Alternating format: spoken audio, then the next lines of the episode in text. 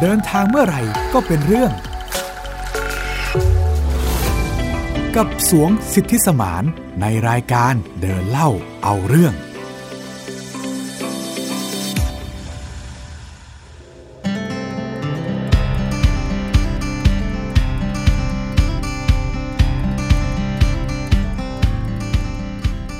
สวัสดีครับ ยินดีต้อนรับคุณผู้ฟังทุกท่านเข้าสู่รายการเดินเล่าเอาเรื่องนะครับ กับผมสวงสิทธิสมานนะครับ หมิวอัยดาสนศรีค่ะ คุณฟังสามารถรับฟังเราได้ผ่าน www.thaipbspodcast.com รวมไปถึงแอปพลิเคชัน Thai PBS Podcast และแอปพลิเคชัน Podcast ในช่องทางอื่น ๆ ด้วยค่ะ เดินเล่าเอาเรื่องนะครับ แต่ว่าตอนนี้เริ่มที่จะไม่มีเรื่อง ให้ ที่จะ เล่า เล่า แล้ แล้ว วนะครับเพราะว่า ไม่ค่อยได้เดิน ไม่ เลย ค่อยได้เดินเลยครับ ไม่ค่อยได้ไปไหนเลยฮะด้วย ใช่ เนื่องจากว่าเป็นโควิดด้วยนะครับ ช่วงนี้ ค่ะ สถานการณ์ก็ ไม่ค่อยดี ไม่ เนาะ ค่อยดี ก็อย่างที่คุณผู้ฟังอาจจะฟังออกนะว่าตอนนี้พวกเราเนี่ยกำลังใส่แมส ในการจัดรายการกันอยู่ ใช่ครับ ก็อาจจะมีอู้อี้สักเล็กน้อยนะครับ แต่มันก็ ค่ะ เป็นความจำเป็นเนื่องจากมาตรการนะ อืม ครับ อย่างที่บอกไปเมื่อสักครู่นี้นะครับว่าไม่ได้เดินทางเท่าไหร่ ค่ะ จาก EP แรกๆเนี่ยคือพูดถึงเรื่องการเดินทางการใช้ชีวิตอยู่ต่างประเทศของผมเนี่ยผมก็เลยลองคิดดูว่าคอนเทนต์เนี่ยจะสามารถเล่ายังไงให้ให้มันได้อัธรสเหมือนเดิม ค่ะ เล่ายังไงเรื่องการเดินทางยังไงให้มันมีแง่มุมความคิดตามคมคอนเซปต์ของรายการเดินเล่าเอาเรื่องเอาไว้นะครับ ค่ะ ก็เลยเกิดเป็นคำคำหนึ่งขึ้นมาก็คือ การเดินทางเปลี่ยนชีวิต อืม ครับ ก็จะเล่าเรื่องเกี่ยวกับการเดินทางครั้งต่างๆ หรือว่าเหตุการณ์ต่างๆ ในชีวิตผมเนี่ยที่มันเกิดขึ้นระหว่างการเดินทางการใช้ชีวิตต่างประเทศเนี่ยแล้วมันทำให้ชีวิตของผมเนี่ยเปลี่ยนทำให้แนวคิดต่างๆ ของผมเปลี่ยนทำให้การตัดสินใจต่างๆเนี่ยมันเกิดขึ้นและเป็นตัวผมทุกวันนี้ในปัจจุบันนี้นะครับ ค่ะ ก็จะเป็นเรื่องราวดีๆ ที่นำมาเล่าให้คุณผู้ฟังได้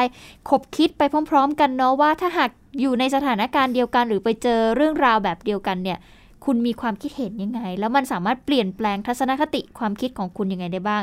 ต้องเดินร่วมกันไปนะคะ ครับสำหรับ EP นี้เนี่ยสิ่งที่ผมจะนำมาเล่าคือประสบการณ์การเดินดอย อืม อันนั้นก็ไม่ใช่ครั้งแรกนะฮะเป็นครั้งที่สอง ค่ะ การเดินดอยครั้งที่สองที่ไม่ใช่การเดินดอยแบบดอยสุเทพหรือว่า ก็ ดอ คือย ไม่ได้เดินทางท่องเที่ยว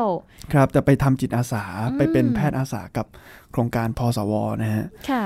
ซึ่งเราเคยคุยเรื่องนี้กันไป ใช่ ก่อนหน้านี้แล้วตอนอมก๋อยนะคะ คุณผู้ฟังสามารถย้อนกลับไปฟังได้ ตอนนั้นเนี่ยก็จะคุยกันในแง่มุมของการได้เห็นการทำงานของ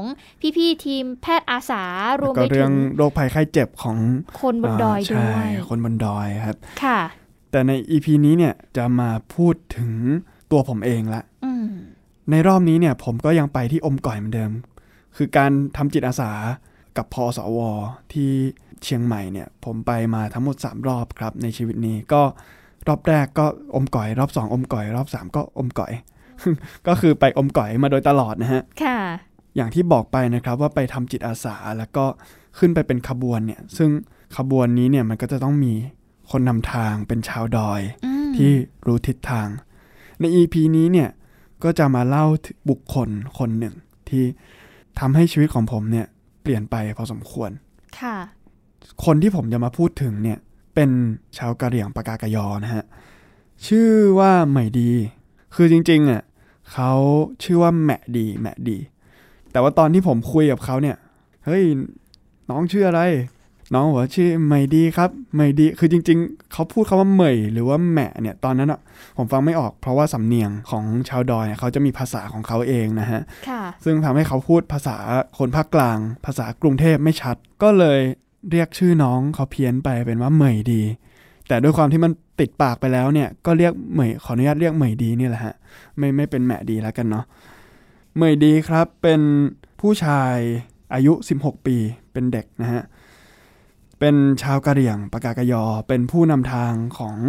แพทย์เดินดอยในในในเส้นทางสายที่หนึ่งอะนะฮะ ค่ะ น้องเนี่ยเป็นคนตลกอารมณ์ดี แล้วก็จะเป็นเหมือนเป็นซุปเปอร์สตาร์ในในในกลุ่ม อืม ที่อ่าพวกเราขึ้นไปนะฮะก็จะชอบเล่นกับน้อง แกล้งน้องถามไทยชีวิตในด้านต่างๆของน้องอะนะฮะพบว่าเขาเป็นคนที่มีความคิดที่ค่อนข้างบริสุทธิ์ อ่า ไม่เคยถูกปรุงแต่ง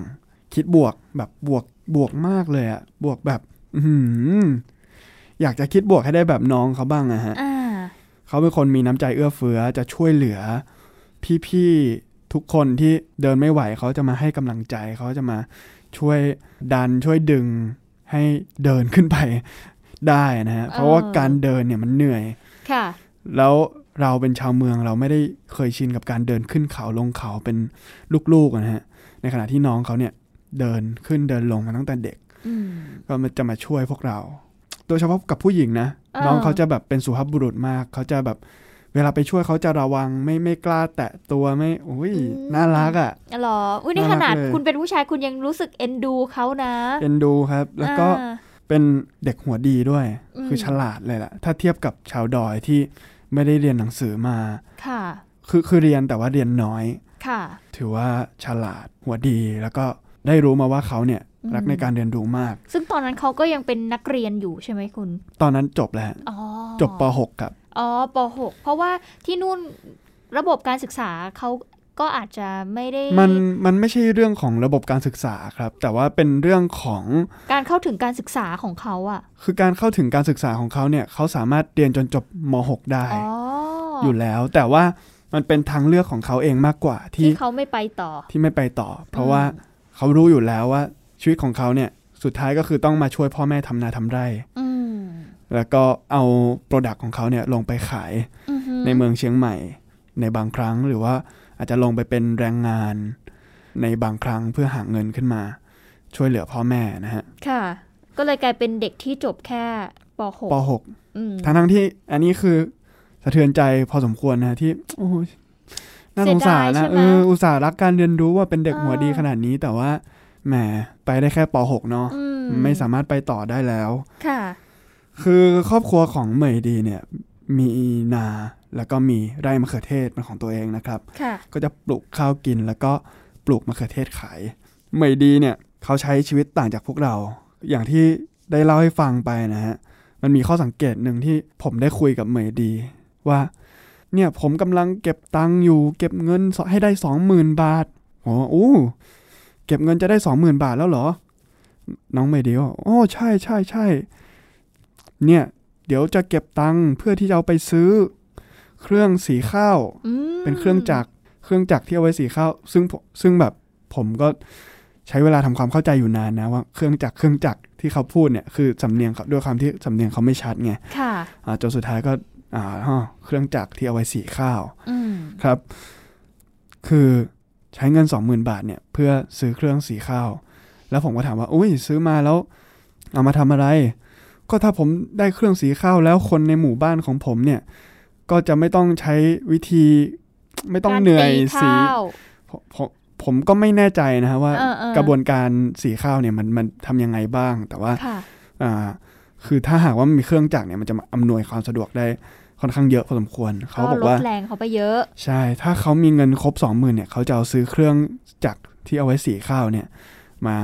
ให้กับคนในหมู่บ้านได้ใช้กันผ ค่ะ มก็อู้เก่งนะเนี่ยอายุ เขา เท่านี้ก็มี อืม ความคิดที่แบบ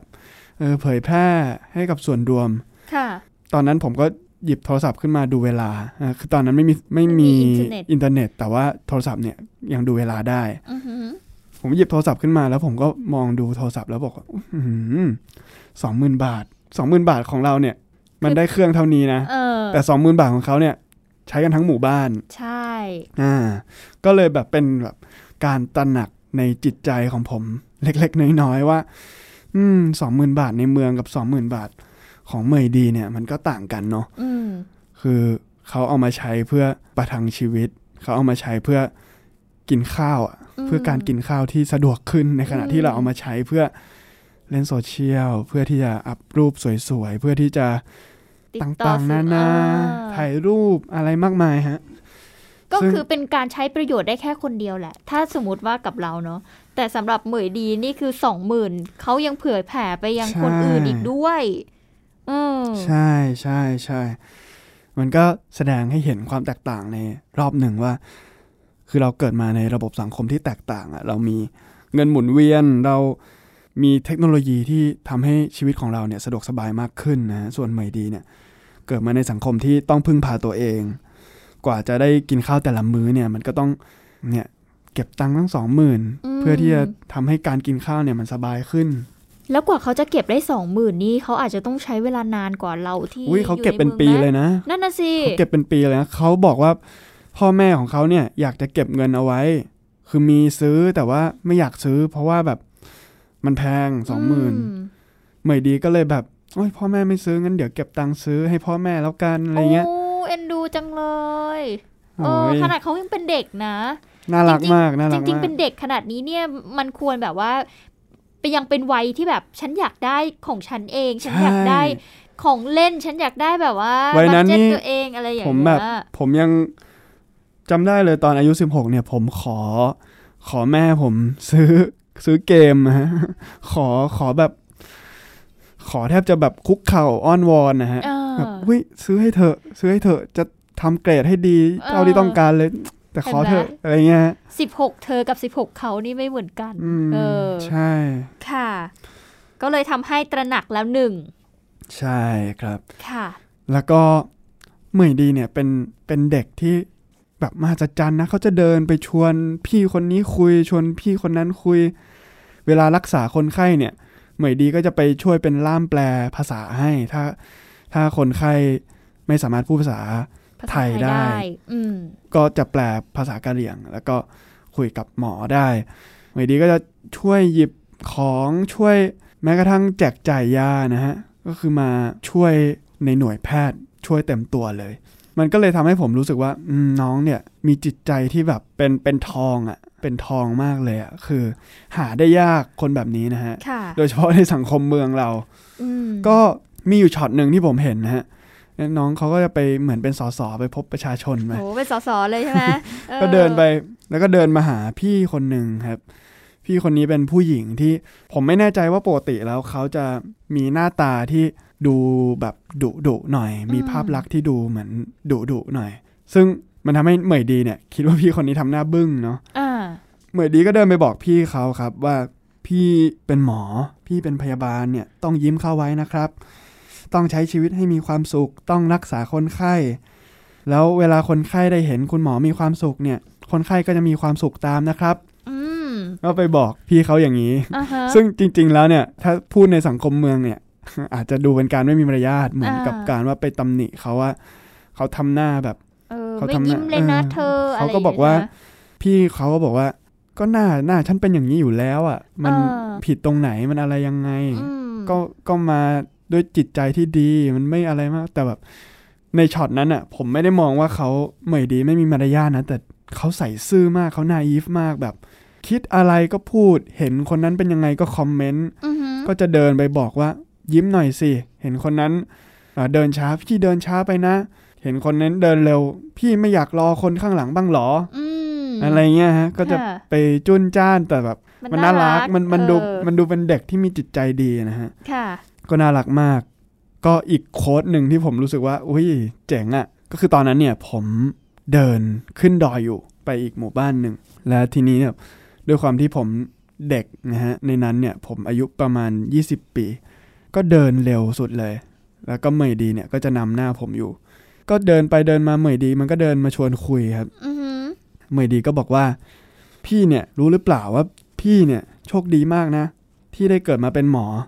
ผมไม่ได้เป็นหมอนะ อ่า ผมไม่ได้เป็นหมอแต่ด้วยความที่ไปร่วมขบวนเดินอยู่กับหมอเนี่ยทำให้เขาคิดว่าผมเป็นหมอ ค่ะ พี่โชคดีมากนะ ที่ได้เกิดมาเป็นหมอ เพราะว่าหมอเนี่ยมันได้ช่วยคนไข้ มันได้ช่วยเหลือคนอื่น แล้วเป็นอาชีพที่ทำแล้วอะได้บุญได้บุญเยอะ อืม ไม่ดีพูดงี้ ผมก็ว่าอืม แต่ว่าแบบผมไม่ใช่หมอนะอะไรเงี้ย ผมก็แค่อยากมาช่วยเฉยๆ อืม อุ้ยแค่ช่วยก็ดีมากแล้ว แค่ช่วยก็ได้บุญมหาศาลแล้ว โอ้ อ่ะก็ อืม ขอบคุณครับ อืมก็ก็คิดแบบนี้ก็ดีนะ อืม เสร็จแล้วน้องก็พูดต่อว่า ครูของเมยดีเนี่ย สอนมาอย่างนี้ว่าสองอาชีพเนี้ยดีที่สุด อ่า อ่า น้องก็พูดต่อว่า หมอเนี่ยเป็นอาชีพที่ทำแล้วได้ช่วยคนได้บุญ ส่วนอาชีพครูเนี่ย ดีมากเลยอาจจะดีกว่าหมอด้วยซ้ำเพราะว่าทำแล้วเนี่ย ได้ให้ความรู้คน มันไม่ได้ให้ความรู้แค่คนเดียว มันให้ความรู้ได้หลายคน อืม โอ้ยแบบเป็นอาชีพที่ได้บุญมากเลยนะ แบบเหมยดีชอบ อืม ซึ่ง ผมก็อยากจะพูดกับน้องไม่ดีไปนะฮะว่า หมอบางคนเนี่ย ในในเมืองเนี่ยบางทีเขาไม่ได้ช่วยคนแบบว่า แลกบุญ อ่ เขาไม่ได้ช่วยฟรีๆแลกบุญเขาช่วย เขาช่วยแล้วมีค่าตัวเนาะ อ่า เขามีเขามีเงินมีค่าตอบแทน ค่ะ ซึ่งบางกรณีเนี่ยคือ คือเขาช่วยคนที่มีเงินมาจ่าย แต่คนที่ไม่ได้มีเงินจ่ายเนี่ยก็อาจจะต้องถูกลดเกรดของหมอไป ค่ะ อะไรทำนองเนี่ยครับผมก็น้องไม่ได้อยู่ในเมืองน้องไม่รู้ เออก็ปล่อยให้เขาได้เห็นมีภาพ ใช่ ที่ดีของเขาไปเนอะ ใช่สก็คิดในใจเฉยๆนะฮะ อ่าฮะ ผมก็เลยลองถามเหมยดีว่าเออเห็นพูดว่าเป็นหมอกับเป็นครูเนี่ยได้บุญเยอะเหมยดีเนี่ยอยากเป็นอาชีพไหน อยากทำอะไรเหมยดีก็บอกว่า โอ้ยโอ้ยผมผมเป็นไม่ได้หรอก ผมเนี่ยเรียนจบก็ต้องออกมาช่วยพ่อแม่ทำนาแล้ว อืม ผมไม่ได้มีบุญอย่างพี่ๆหรอกนะ ผมแบบเป็นครูเป็นหมอไม่ได้หรอก แล้วก็ขำ ฮ่าฮ่าฮ่าฮ่าฮ่า เขาก็หัวล้อของเขาไป แบบโอ้ย ถ้าผมเป็นพี่นะ ผมจะช่วยสุดฤทธิ์เลย ผมจะเป็นครู ผมจะเป็นหมออะไรก็ว่าไป เออ เขาพูดอย่างนี้ แต่ซึ่งผมก็แบบ เฮ้ย มันแบบ มันเป็นประโยคที่เขาพูดด้วยความอารมณ์ดี แต่ว่า มัน มันแบบจึกจึกจึกจึกจึกอยู่อะ อืมมันสะกิดใจ เอ เรา อมัน ใช่ สะ ไหม กิดใจอะ แล้วแบบ เออ แล้วมันมันจุกจุกๆด้วยนะ ค่ะ รู้สึกจุกจุกๆด้วยนะที่แบบ โอ้โห คนที่ไม่ได้อยู่ในเมือง แต่แบบมีความคิดดีขนาดนี้เนี่ยทำไมเราอยู่ในเมืองเขาไม่เจอบ้างนะ เออ อืม ในอีกแง่หนึ่งประโยคที่ที่สวงเล่าให้ฟังว่าที่น้องพูดอย่างนี้ที่สะกิดใจพี่หมิว ครั ก็ บ รู้สึกว่าเฮ้ยทำไมคนที่เขา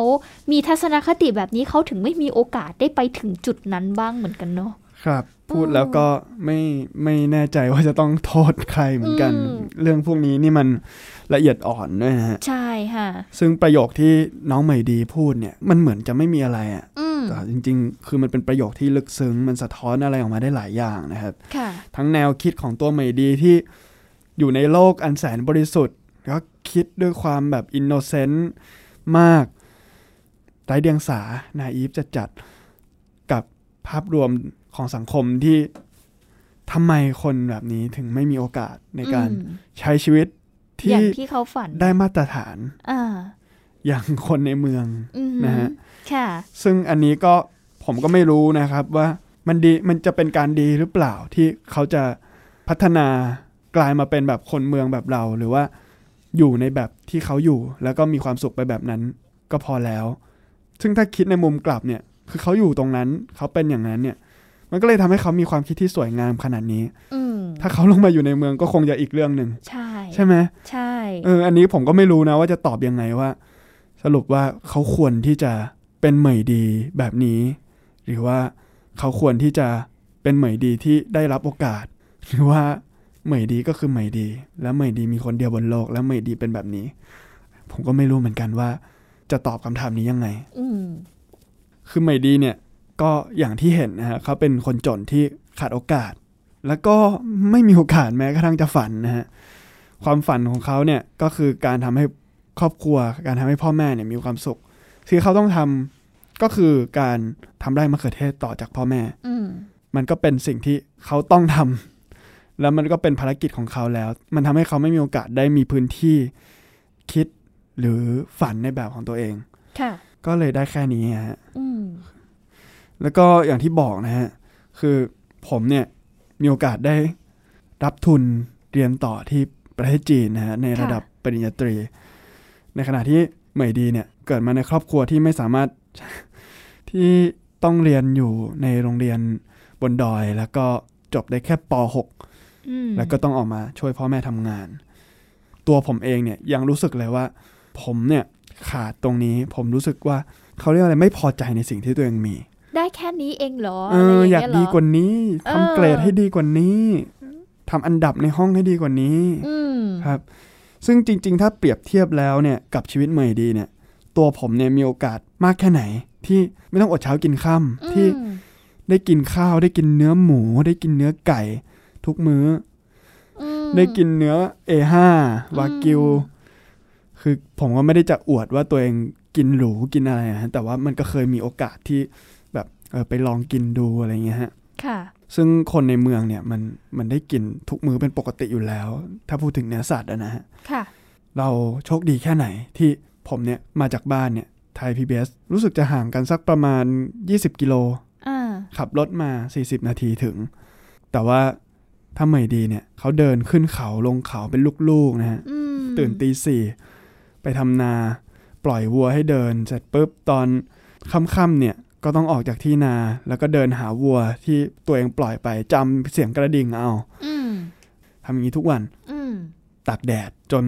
ผิวเนี่ยดำกร้าน อืม ในขณะที่ตัวผมเนี่ย ไปบนดอยแล้วแบบเจอแดดเผาหน่อย อุ้ยทำเป็นบ่นอุ้ยเดี๋ยว ผิว ดำแน่เลย เ อุ้ยมันร้อนอะ่ะ ม ในขณะที่เขาเนี่ยเจอทุกวันนะฮะ ค่ะ ยิ่งกว่านั้นเนี่ยคือเราโชคดีขนาดไหนที่เรามีโอกาสเลือกฝันในแบบที่ตัวเราอยากจะฝันนะฮะ ค่ะ จะเป็นจริงได้ไหมมันก็เรื่องหนึ่งนะ อืม แต่ว่าสำหรับเหมยดีอ่ะเขาไม่มีโอกาสตั้งแต่เริ่มฝันเลยด้วยซ้ำเนาะ อืม ที่ผมจะพูดก็คือทำไมผมไม่เคยเจอคนที่มีความสุขแบบเหมยดีมาก่อนเลย ทั้งๆที่เขาไม่มีอะไรในชีวิตเลย อืม อ่า อันนี้ก็เป็น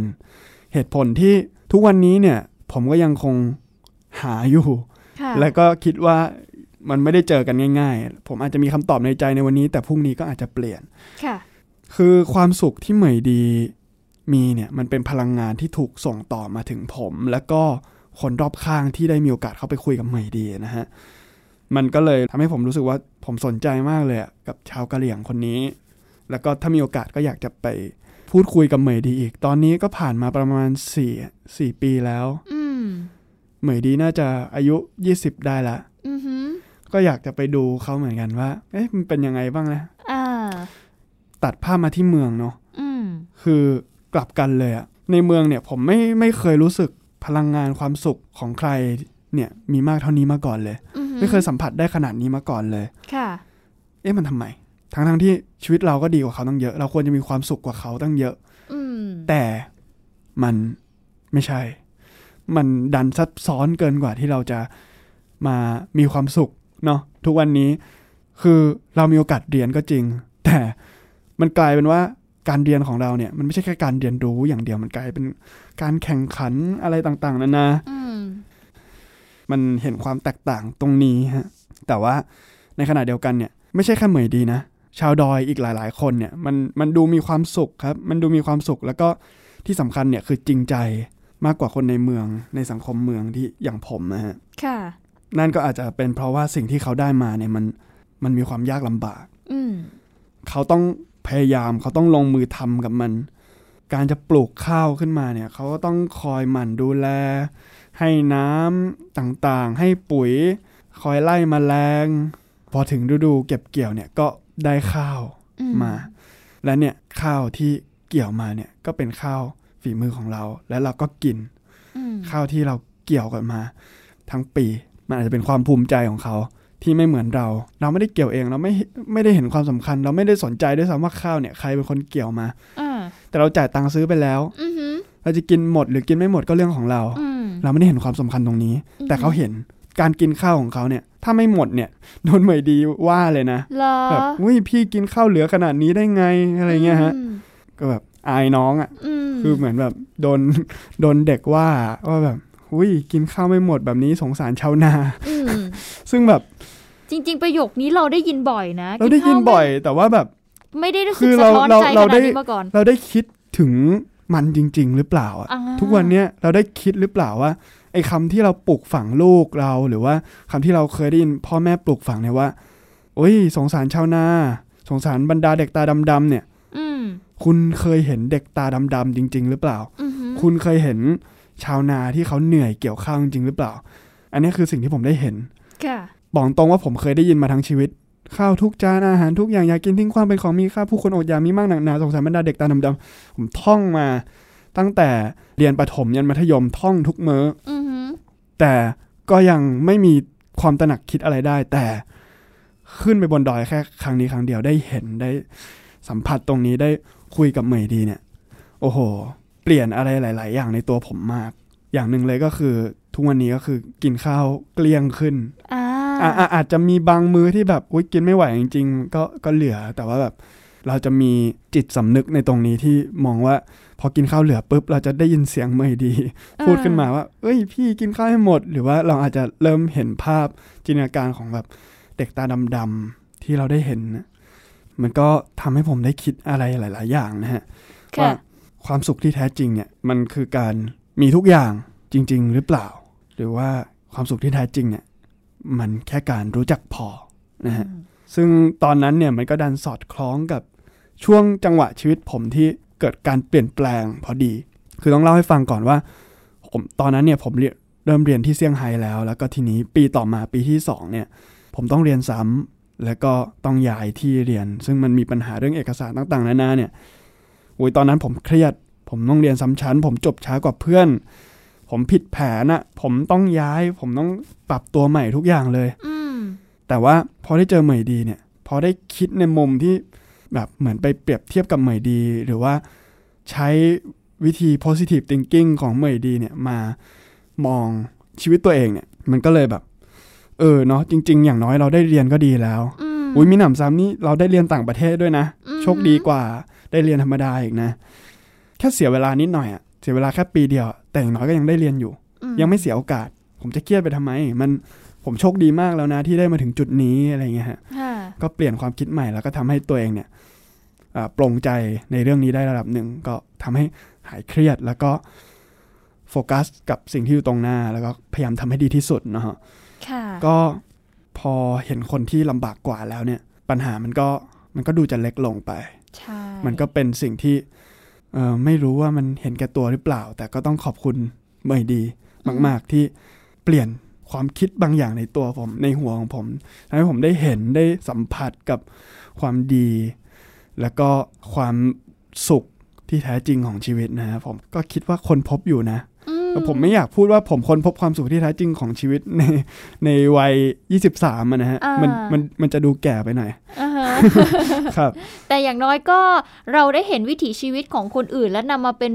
การเรียนรู้ของตัวเองเนาะเอามาปรับใช้กับ ใช่ ตัวเอง ครับ เนาะมันก็ทำให้ชีวิตเรามีความสุขมากขึ้น เราเราใช้ชีวิตไม่ได้รู้สึกกดดัน ใช่ค ใช่ไหม รับ อืม ผมก็ลงมาจากดอยเนี่ย ผมก็แบบประทับใจเหมยดีมากเขียนบทความ อืม เขียนบทความเกี่ยวกับเหมยดีไป ตีแผ่ออกไปปุ๊บโพสต์ลง Facebook ก็แล้วก็นอนไปตื่นมา โอ้โหสองสามร้อยแชร์ เหรอ สี่ร้อยห้าร้อยแชร์โอ้โหย อืม แชร์เยอะมากแล้วมีคนคอมเมนต์เนี่ย คนคอมเมนต์เนี่ยมาคอมเมนต์ถึงแบบสามสี่ร้อยคอมเมนต์ไม่แน่ใจว่ากี่คอมเมนต์นะฮะ แต่ว่าคนที่มาคอมเมนต์เนี่ยคือคนที่เป็นเพื่อนใหม่ดี อืม เป็นครูใหม่ดี เป็นใครก็ตามที่เคยเจอใหม่ดี คือเป็นบทคือบทความนี้พอตีแผ่ออกไปปุ๊บคนมันแชร์ไปจนถึงในกลุ่มคนที่เคยเจอใหม่ดีมาก่อน ค่ะ ทุกคนก็มาคอมเมนต์รวมกันว่า อุ้ยเหมยดีน่ารักมาก แล้วเอารูปเหมยดีรูปเก่าๆมา อ่าม มาแชร์ใต้คอมเมนต์บอกว่า อุ้ยเหมยดีเป็นเด็กที่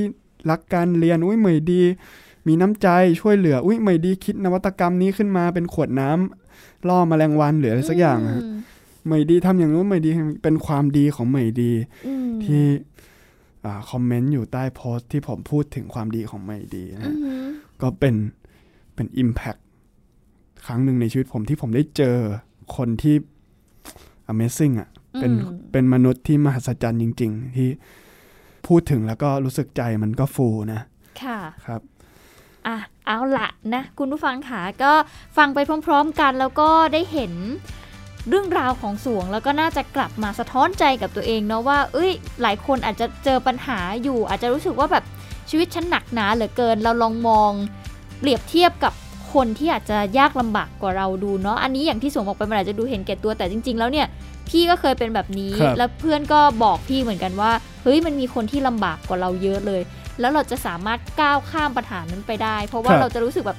เออ คนที่ลำบากกว่าเราเขายังแบบว่าปากกัดตีนถีบได้ทำไมเราจะทำไม่ได้อะไรอย่างเงี้ยเนาะเออโอเคค่ะ วันนี้นะคะก็หมดเวลาของพวกเราทั้งสองคนแล้วค่ะ ครับ ติดตามเรื่องราวการเดินทางครั้งใหม่ แล้วก็การเดินทางที่เปลี่ยนชีวิตของผมเนี่ยได้ใน EP ต่อ ๆ ไปนะครับ ค่ะ พวกเราสองคนลาไปก่อน สวัสดีค่ะ สวัสดีครับ